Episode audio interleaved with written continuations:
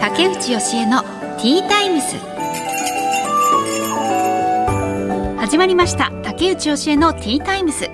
毎回大手企業からベンチャー企業まで経営者の方企業を代表する方をゲストにお招きして仕事へのこだわり時代を生き抜くヒントなどお話を伺います。パーソナリティは私竹内義恵が務めさせていただきます。さあもうすぐ4月ですね。皆さんは何か変化がありそうですか？私は、え、息子が4月から保育園に通うことになります。あんまり考えてなかったんですけれどもたまたまご縁があって入れることになりました。なんかね離れる時間が長くなるのはちょっと寂しいんですけれども息子も結構あの活発になってきたのでお友達作ってもらって楽しく過ごしてくれたらなというふうに思っています。ね、どんな生活になるのか楽しみですね。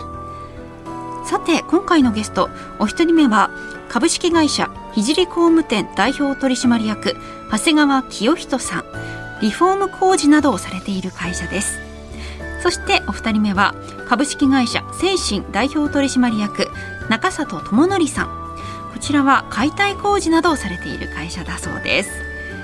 この後たっぷりとお話を伺います。最後までどうぞよろしくお願いします。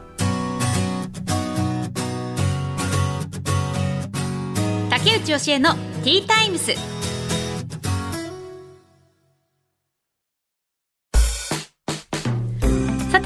からは企業の代表の方をお招きしてお話を伺います。一人目のお客様は株式会社聖工務店代表取締役長谷川清人さんです。よろしくお願いします。よろしくお願いします。まずはプロフィールを紹介させていただきます。長谷川清人さんは1987年7月生まれ愛知県出身。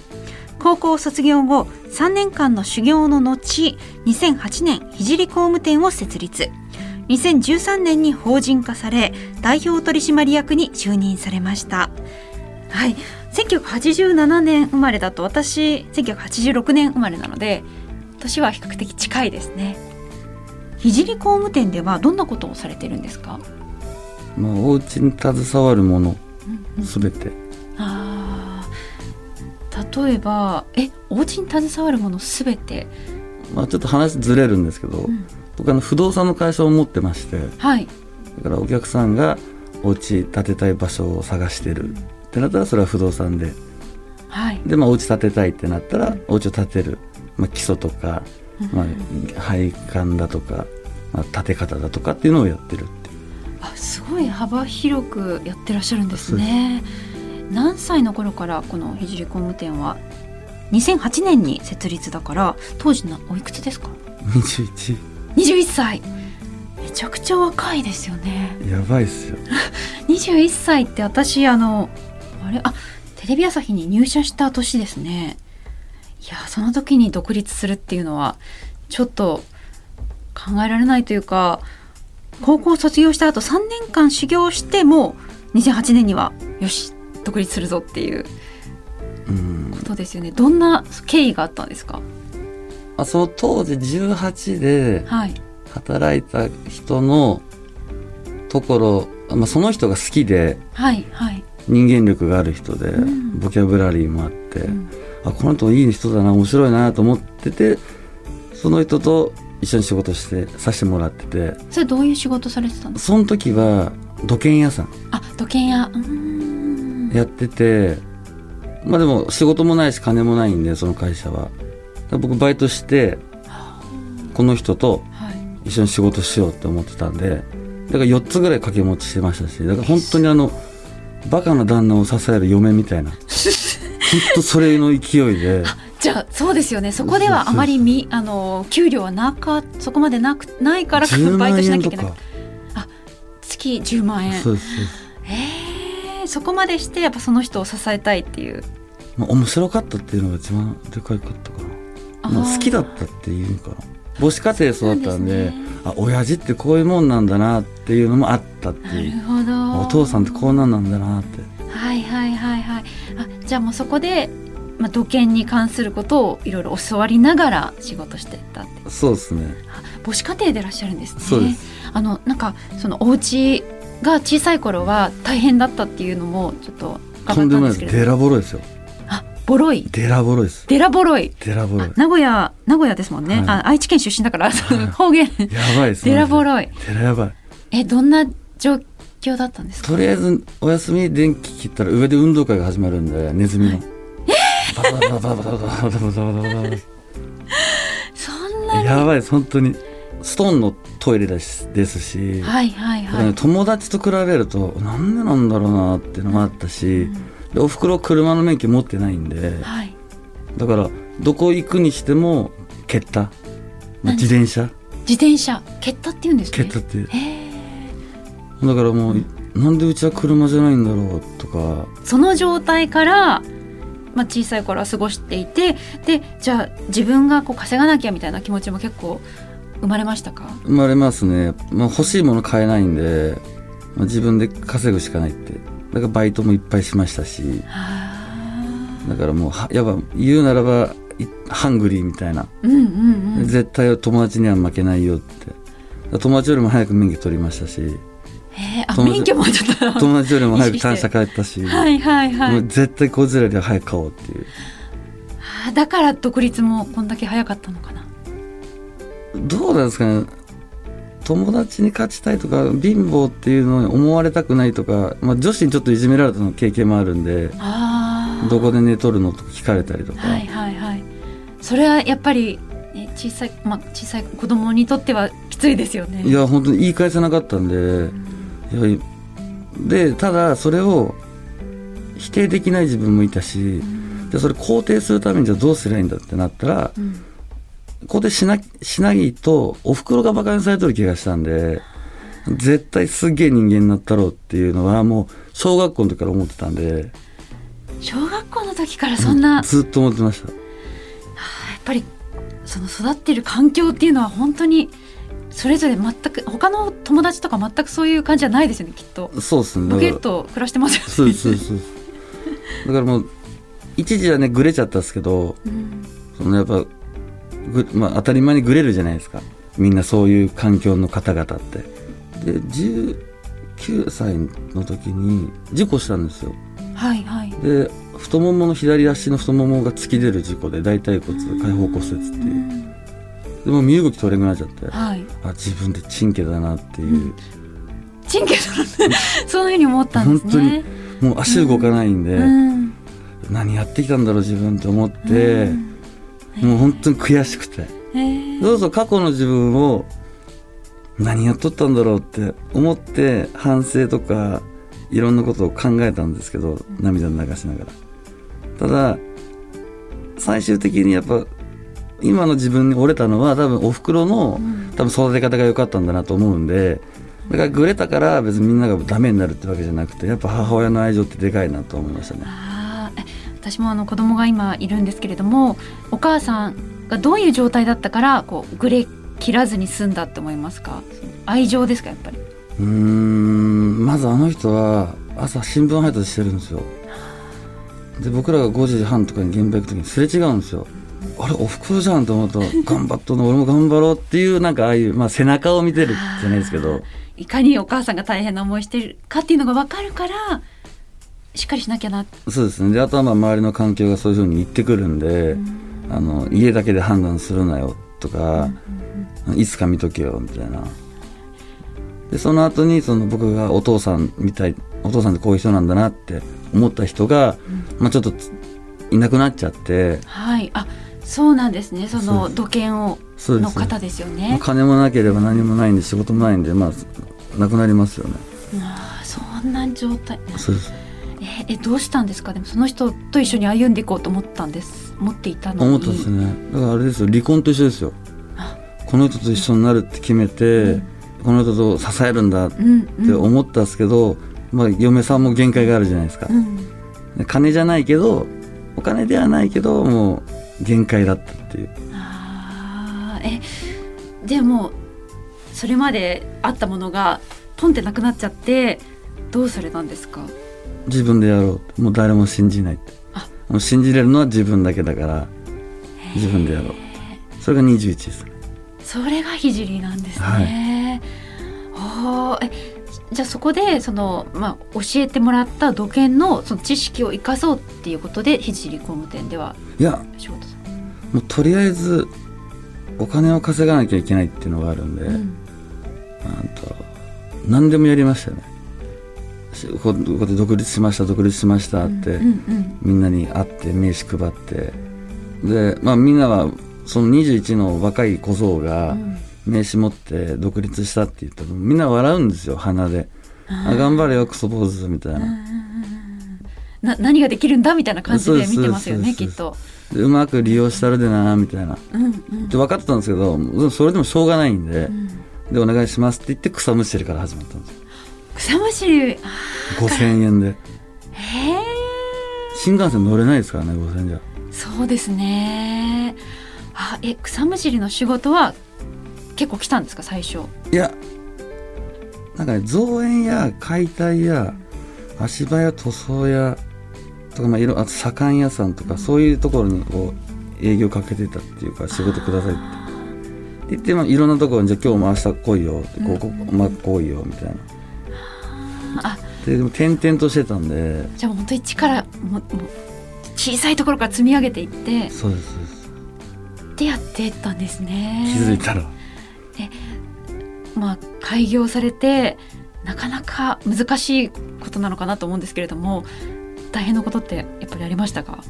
はい。まあどうなんだろうな。いつも大変だったんででもその時おふくろが言って、言った言葉があってなんか、はい、大変は大きく変わる時だから乗り越えなさいよっていうのをよく言われてたんでだからまあチャンスなんだなっていうのはいつも思ってたんで、だからこう偉いことがあったりとかなんか立ち向かうことがあったりなんかねあった時はいつも、あこれ乗り越えたらもう一個成長できるんじゃないって思ってちっちゃい壁からこうねなんかジャンプするのか壊すのか避けて通るのかとかいろんな手法を考えて来たっていう感じ。私もあれですね子供が言葉を理解できるようになったらなんかそういうあの何があっても生き続けられる乗り越えられるような力、うん、なんかねそういうことを言ってあげたいなと思うんですけどもあのパクらせていただきます、はい、パクってあげてください。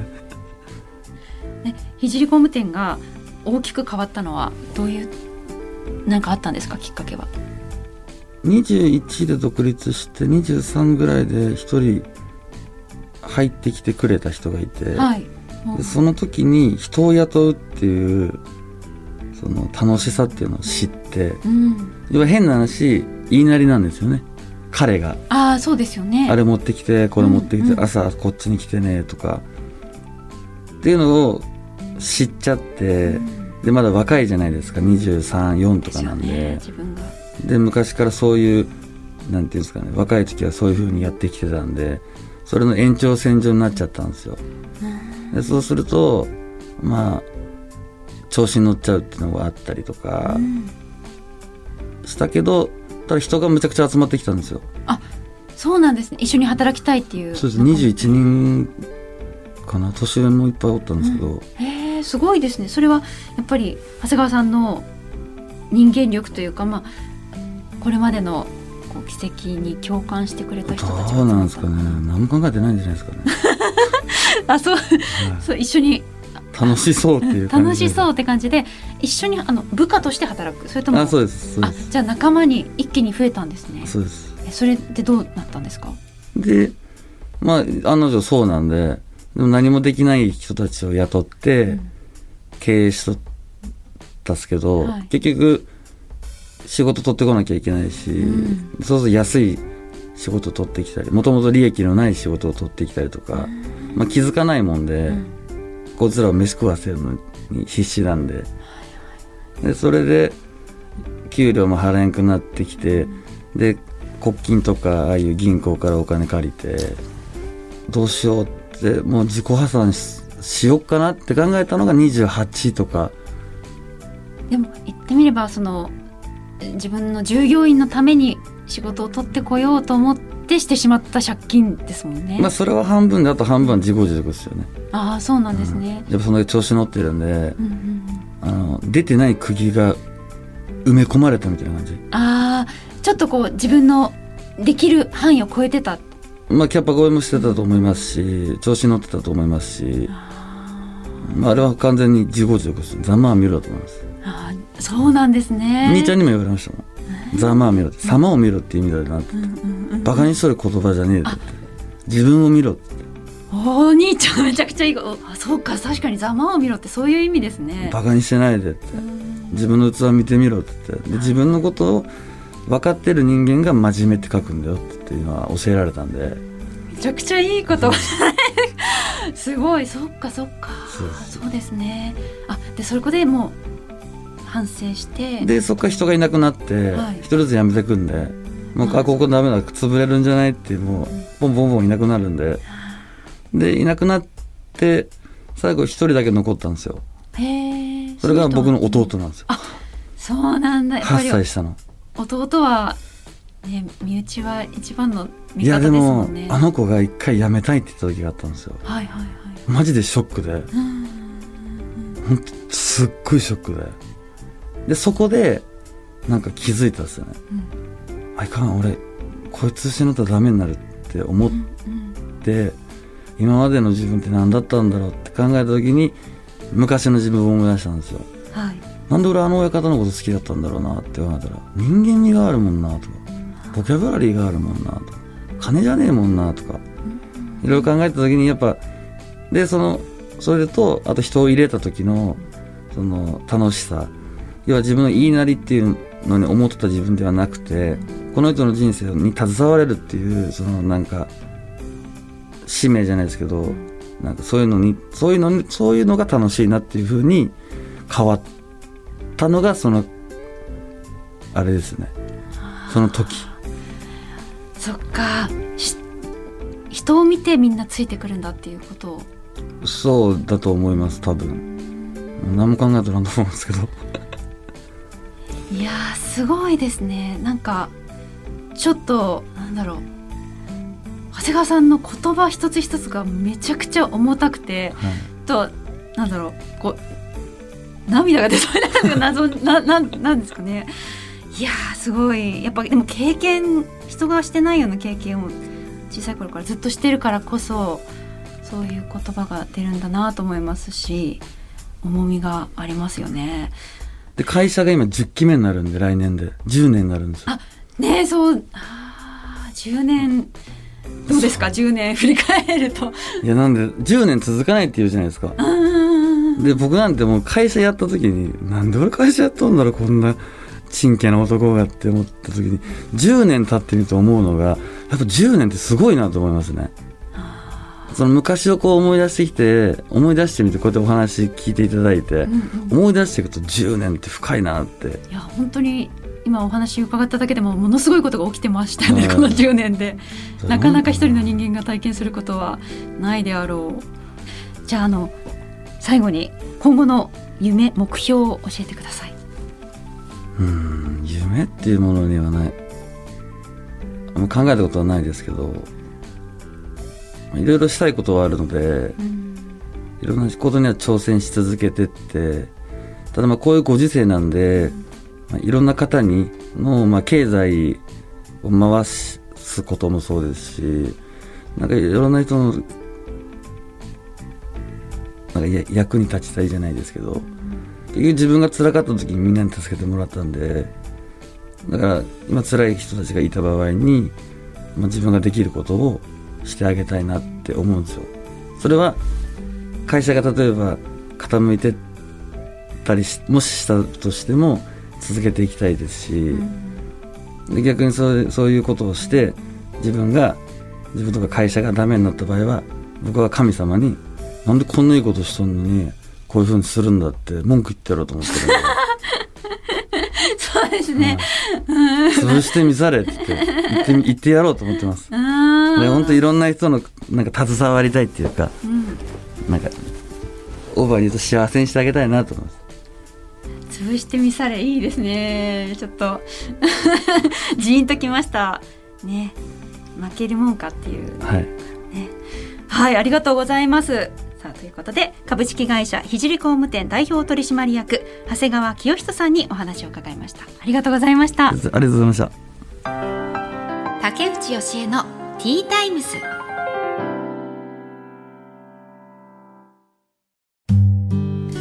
さて本日2人目のお客様は株式会社精神代表取締役中里智則さんです。よろしくお願いします。お願いします。まずはプロフィールを紹介させていただきます中里智則さんが代表を務める株式会社精神は2003年の設立。北海道登別市と宮城県仙台市を拠点に全国で特殊な足場工事や高所での特殊作業重量物の取り込み据え付け工事などを得意とした飛び工事を行っている会社です。はい今日は北海道にお住まいで、はい、今は出張で名古屋に行かれてたと先ほどおっしゃってましたね。で、はい、今日東京入りああ全国に現場があるんですか？まあはい、あの日本全国仕事の依頼があればどこでも行くんですけども今は名古屋と東北仙台あったりですね。あと北海道とやってます。いやあの中里さん本当になんですかねあの体格が良くて お怒らしたら怖そうっていうそんなことないですか、はい、あとあの気になった爪がすごく綺麗でびっくりしましたちょっと意外でした意外でした？は いありがとうございます手入れされてますよね。そうですね。磨きをかけ、はい、それなんか理由があるんですか？いや、嫁がそういう仕事してるんで、ただやってもらってるだけ。えー、なんか素敵。奥さんがやってくださるんですね。はい、へえ。はい、あの飛び工事を行っている会社っていうことで。はい、はい。飛び工事って、はい、私あのあまり詳しくないんですけど大工とはまた違うんですか、はい、えーと、飛びって一括りするすごく本当幅広いんですね、うん、で皆さんが分かりやすいのはあのよくそういうところに建ってるビあのビルとかマンションとかにかかってる足場とかっていうのも、まあ、飛び工事なんですけども、あとあの鉄骨を組んだりそのビルとかのの骨組みを組んだりですとか、はい、あと橋、とか鉄塔とか、まあ、スカイツリーだったのもそうですし、あと我々もやってる重量物で重たいもの人の手で持てないものを、はい、あの運搬して運んで据え付けるいろんなものを使って据え付けるっていうことも飛び工事の中に入るんですよ。じゃあ例えばその大工の仕事はなんかこうつくあの建物を建てるっていうことだけど、はい、その大工がいる大工がいる足場を作ってるのはトビー、はい、そうですね。はい。また別なんですねそこは、はい、そんなにいろいろあの専門職が分かれてるんだっていうのが意外と知られてないかもしれないですね。そうかもしれないですね。でもじゃあ基本的にその飛び職人の方の仕事っていうのはこう命綱が必要なような仕事ですか？もちろんそうですね。交渉では必ず危ない仕事が多いですよね。まあ、危険とは常に隣り合わせですよね。そうですよね。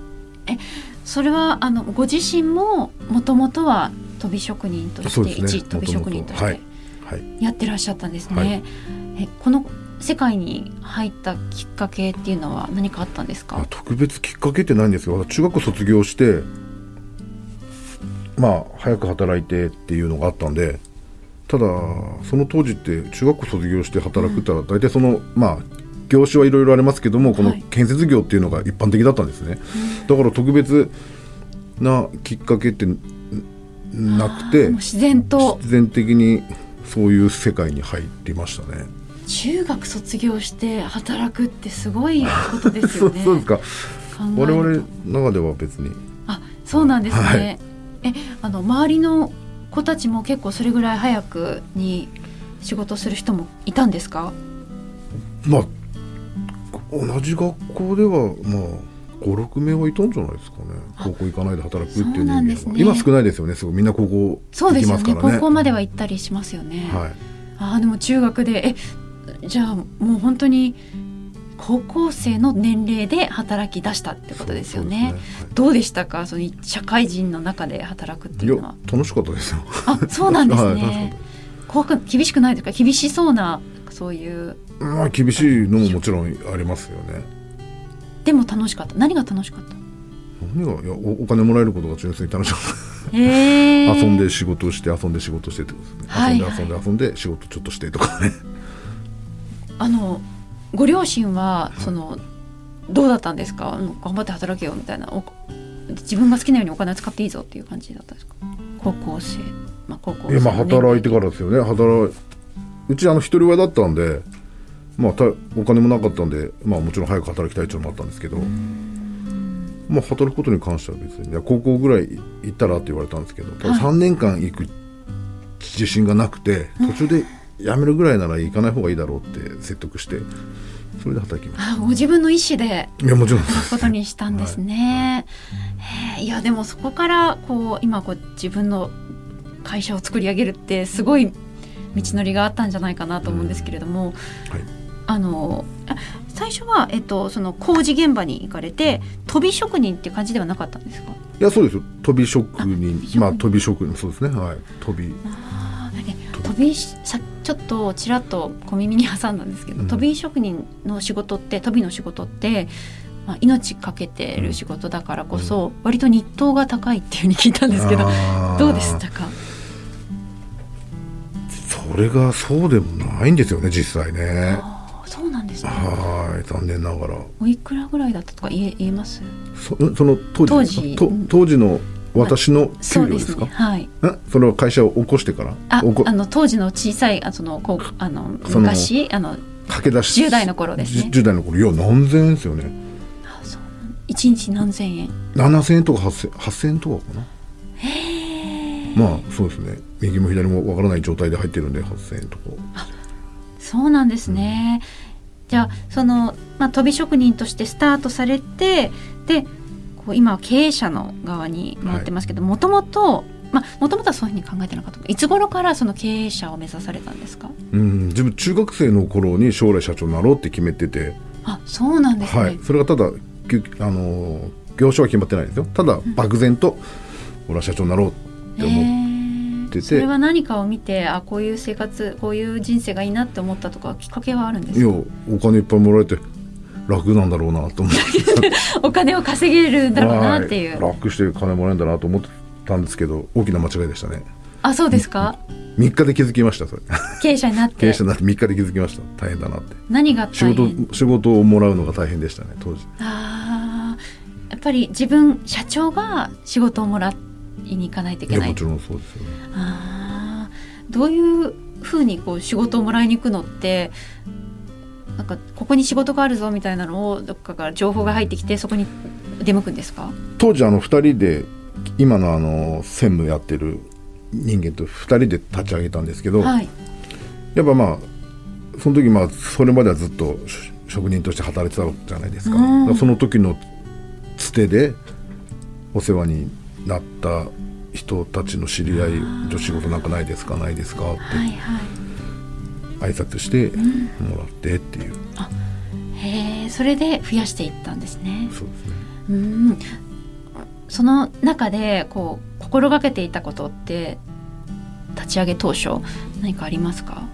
当初2人でやってる時に、はい、いやその時はもうただもうがむしゃらにもうやってただけですね。夜勤があったらすごく嬉しかったです。夜勤があったら昼間働けるじゃないですか、うん、あそれが嬉しい。嬉しかったですね当時ね。今はしたくないですけど、ね、あそれだけ仕事が増えると嬉しかった。そうですね。2人で立ち上げられてで、うん、あの下につくものっていうかそのね、うん、2人だけじゃできないじゃないですか、はい、仕事は、どういう形でやってたんですか、あのー、当時は本当我々がおお手伝いに行く側の人間で今はまあそれから少しずつ自分たちで仕事を請け負ってもらえるようになってあとまあ2人じゃ、ね、できないんで、あのー、仲間に助けてもらって手伝ってもらってっていう感じでしたね。今もお二人残まあ、あ専務として残ってらっしゃるっていう、まあ、今もはい今もやってくれ長い付き合いですよね。まあそう実はその彼とは中学校の2つ上の先輩なんですよ。えー、だからまあ付き合いは本当にすごく長いですよね。事業所があの北海道と仙台に2か所にあるんですね。はいはい、これは、まあ、北海道にもともと住んでらっしゃっるから、はい、まあ、北海道っていうことで。そうですね。仙台はどうして仙台にもあるんですか？2011年震災後からですね。あ、はい、あそなあの震災を受けて何か思うことがあったんですね2011年の頃ってすごく我々の業界暇だったんですよ。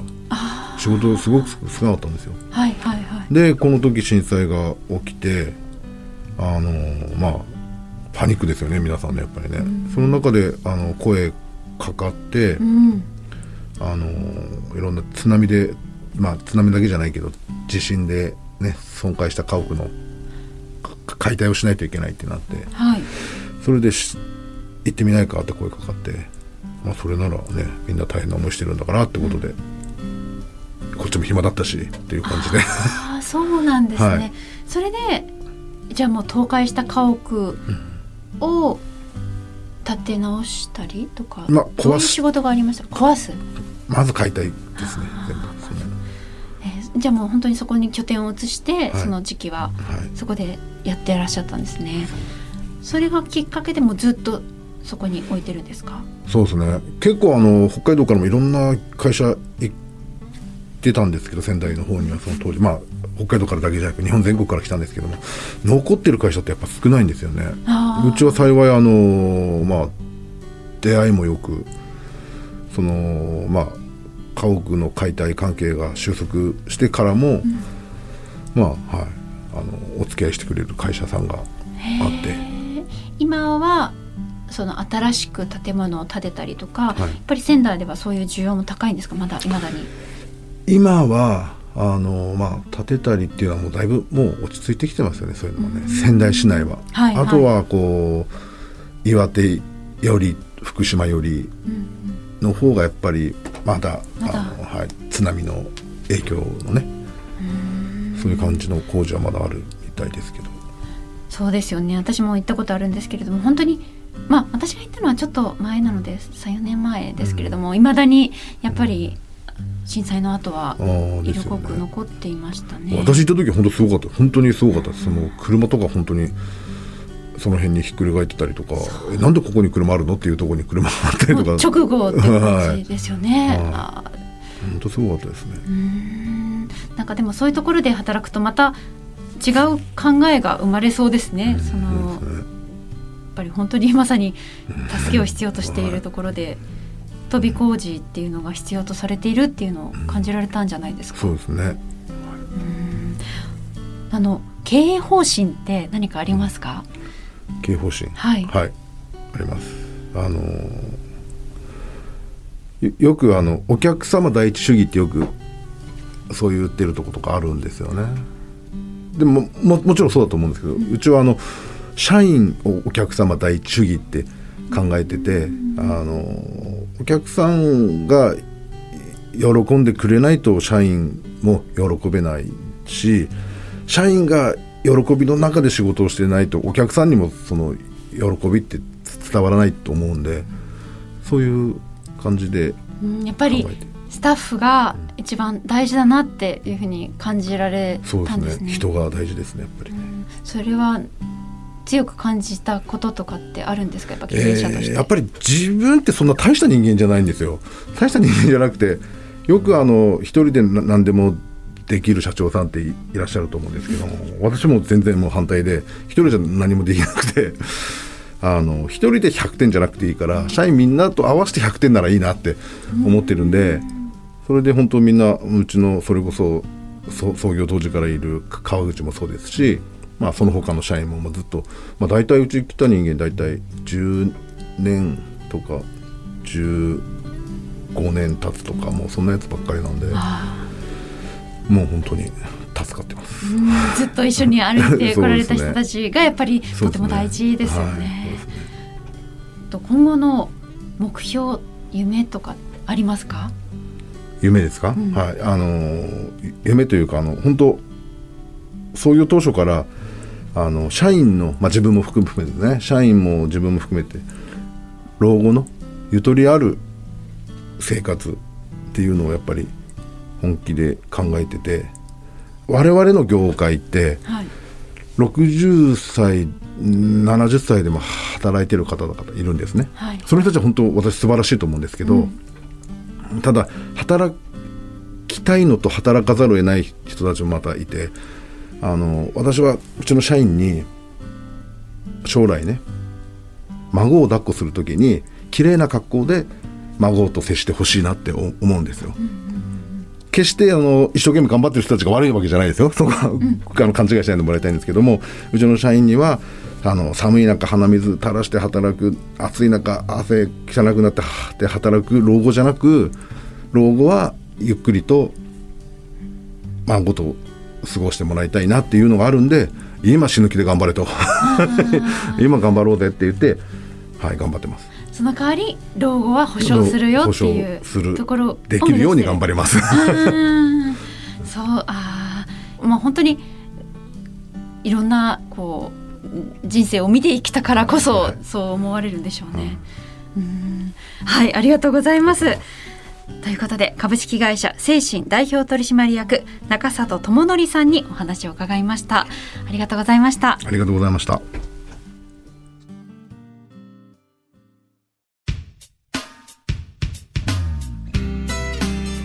竹内教えのティータイムズ。